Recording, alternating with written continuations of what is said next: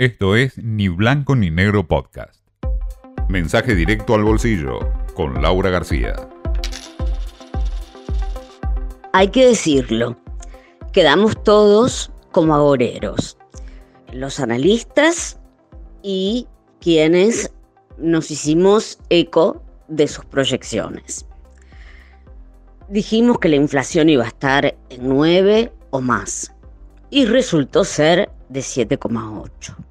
Me dirán que hubo dibujo. No, en la Argentina, no. Eso no, lo descarto. La inflación de mayo fue 7,8% y fue la primera vez en seis meses que el aumento de precios desaceleró, aflojó un poco. Pero quiero agarrar por otro lado. El Banco Central Pese a esto, no hizo ningún movimiento de tasa, con lo cual el rendimiento del plazo fijo quedó sin cambios. ¿Qué está pasando con los plazos fijos? Bueno, hay un incipiente desarme de plazos fijos. Ojo, porque estamos ahí nomás de las elecciones y ya sabemos qué pasa con ese dinero. La última vez que el Banco Central, el organismo monetario, elevó la tasa fue el 15 de mayo, la llevó al 97% eh, nominal anual, lo que se traduce en 154 efectiva anual. ¿Esto qué quiere decir?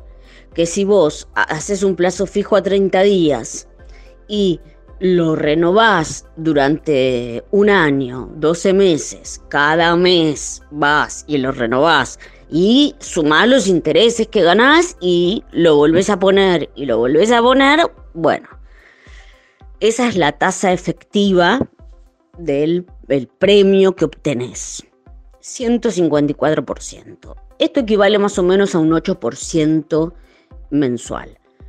Como verás, 8% versus este 7,8% de mayo, bueno, es marginalmente positiva la tasa en términos reales, o sea, medida contra la inflación.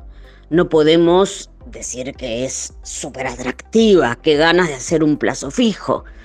Además, hay que tener cuenta que eh, esto se dio en un contexto en el que el Banco Central estuvo vendiendo divisas para planchar como sea a los dólares financieros, los dólares paralelos, cosa que no va a ser así en los próximos meses simplemente porque ya no nos quedan más reservas. Estamos esperando a ver si el FMI nos da más dólares. Así que bueno, este es el panorama. Por eso muchos analistas se preguntaban, bueno, tendría que haberla subido quizá un poco, ¿no? Para que realmente haya eh, un, incentivo para dejar la plata en el banco. Si no, ya te la vas llevando.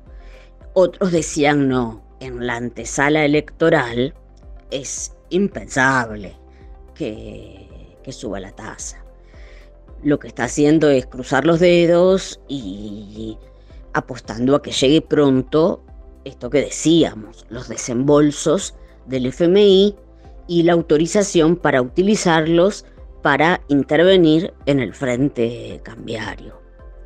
Ojalá así sea, porque además se viene el medio aguinaldo, que también sabemos cuál suele ser uno de sus destinos favoritos. Así que bueno, la inflación no fue el espanto que esperábamos, pero todavía le falta mucho a esta película. Esto fue Ni Blanco ni Negro Podcast.